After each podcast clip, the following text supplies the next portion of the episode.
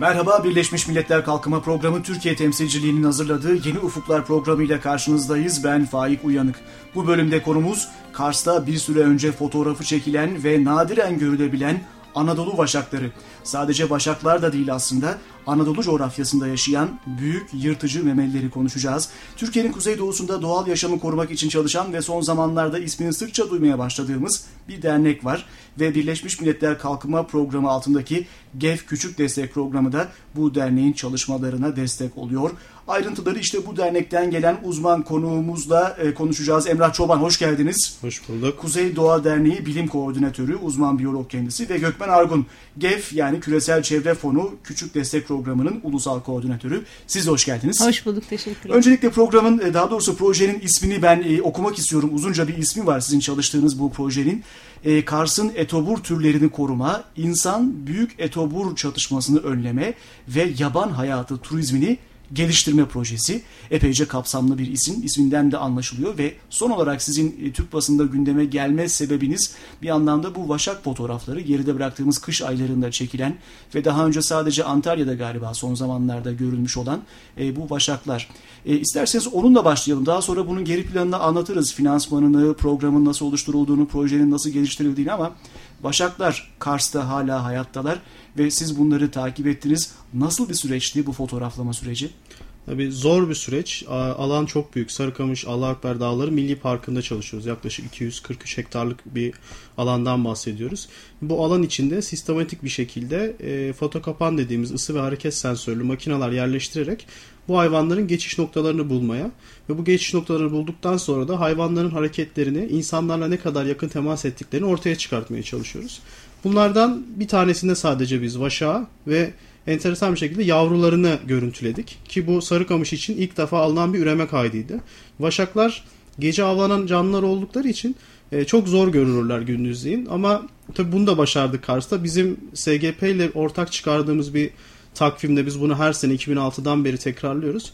Bu takvimde koyduğumuz Başak fotoğrafını Sarıkamış'ta e, şans eseri gezen birisi görüyor ve bize bir hafta önce çektiği, doğada çektiği Vaşak videolarını iletti ve biz de bunları basınla paylaştık. Tabii bu çok büyük bir şey. Yani ben aslında bunun nadiren görülebilen bir video olduğunu belki farkında değildi. Tabii değildi ama bu takvim onu farkındalığını arttırdı. Biz sadece takvim olarak bakmıyorduk hiçbir zaman ona. O çok değerli bir şey çünkü insanların hemen dikkatini çekiyor. Onun sayesinde o görüntüleri bize ulaştırdı ve e, Türkiye'de sanırım son 10 yılda alınmış tek Vaşak videolarından bir tanesiydi bu.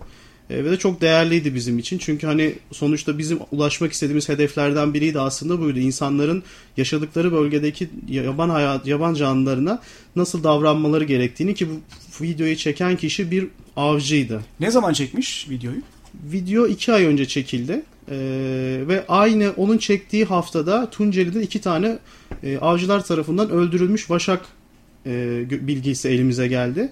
Ve şunu görüyoruz. Bu tür çalışmalar arttıkça alanda e, avcıların bilinçlenmesi bu tür görüntülerin ortaya çıkmasında aslında yararlı bir faaliyet. 2011'in ilk aylarında çekilen evet, görüntüler 2011 ilk aylarında çekilmişti. Aynı aylarda da aynı ayda da iki tane vaşak Tunceli'de avcı tarafından vurulmuştu. Biri, ne kadar acaba şu anda Anadolu vaşaklarının sayısı? İşte bunu henüz bilmiyoruz. Şu anda bunu araştırıyoruz. Yani bu çok büyük bir proje aslında.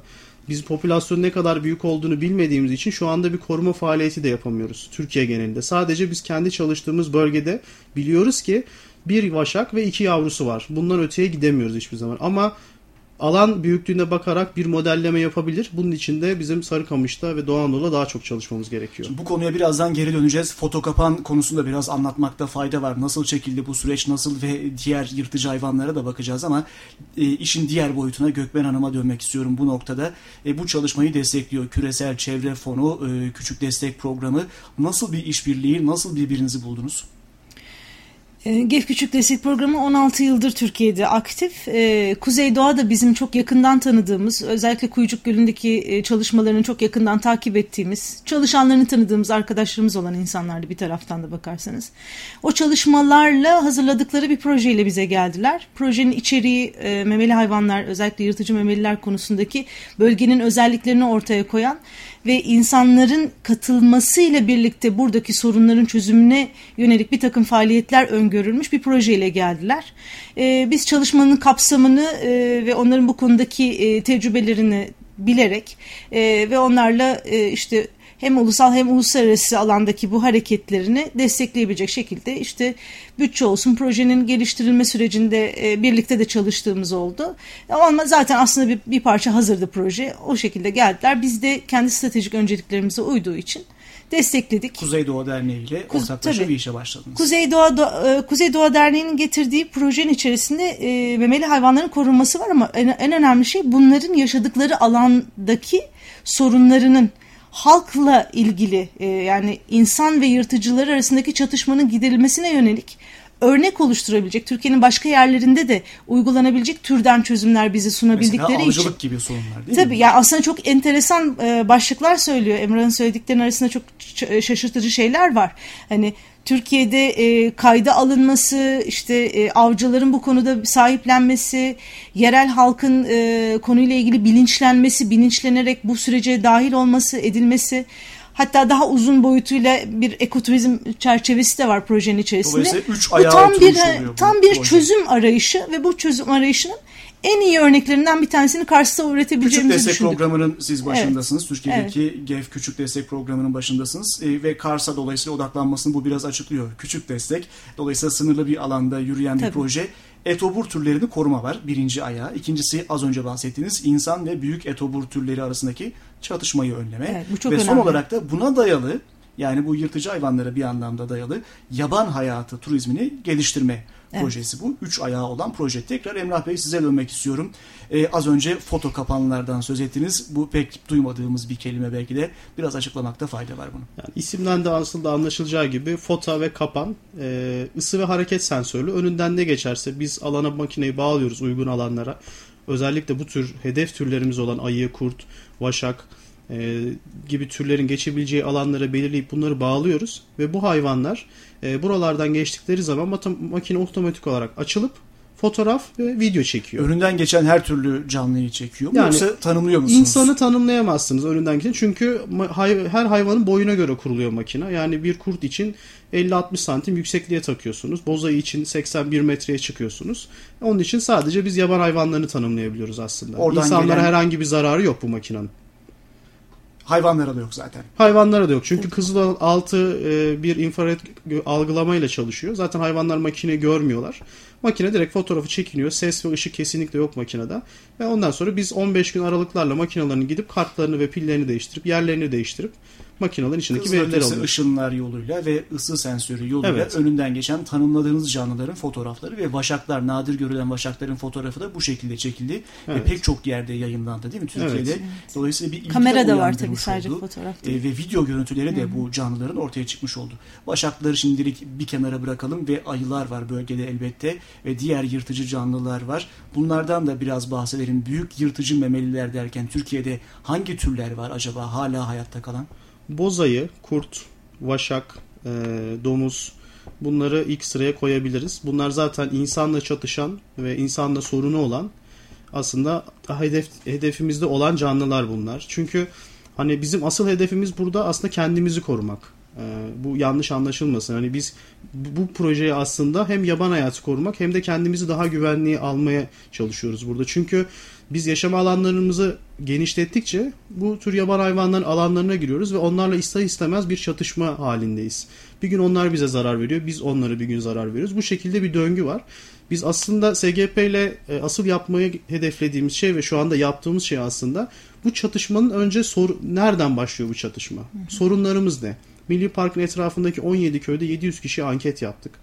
Ve her köyün farklı türlere göre farklı sorunları var. Tabi bunlar hepsinin çözümleri var. Biz şimdi bunları gidip onlara anlatacağız. Onlardan yapmalarını istediğimiz şeyler olacak. Ve bu şekilde e, onların kendi çözüm stratejilerini geliştirmelerini isteyeceğiz aslında. Biz sadece aslında onlara yol göstereceğiz. Aslında bu çatışmayı azaltmanın yollarından biri olarak düşündüğünüz bir çıktı var ki bu da önemli projeniz kapsamında. Yaban hayatı koridorundan söz ediyorsunuz.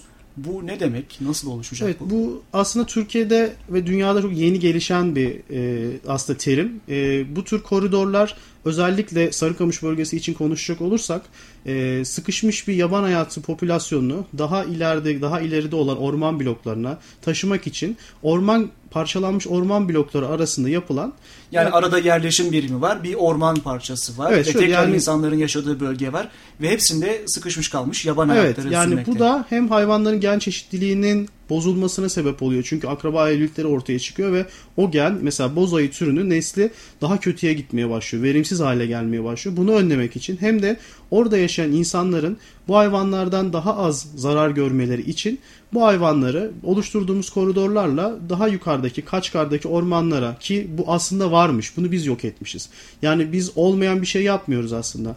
Sarıkamış'tan bir hikaye vardır. Sarıkamış'tan Posof'a kadar sincap yere değmeden gidermiş.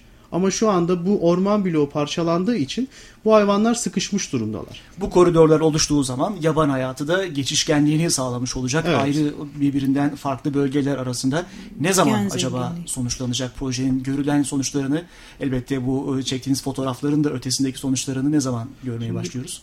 Koridorla ilgili şu anda planlama aşamasında her şey. Hem Orman Genel Müdürlüğü hem de Çevre Orman Bakanlığı işle şu anda biz altyapıyı oluşturuyoruz. Yani bu uzun bir süreç. Yaklaşık 5 ile 10 yıl arasında sürebilir. Çünkü ağaçların büyümesi.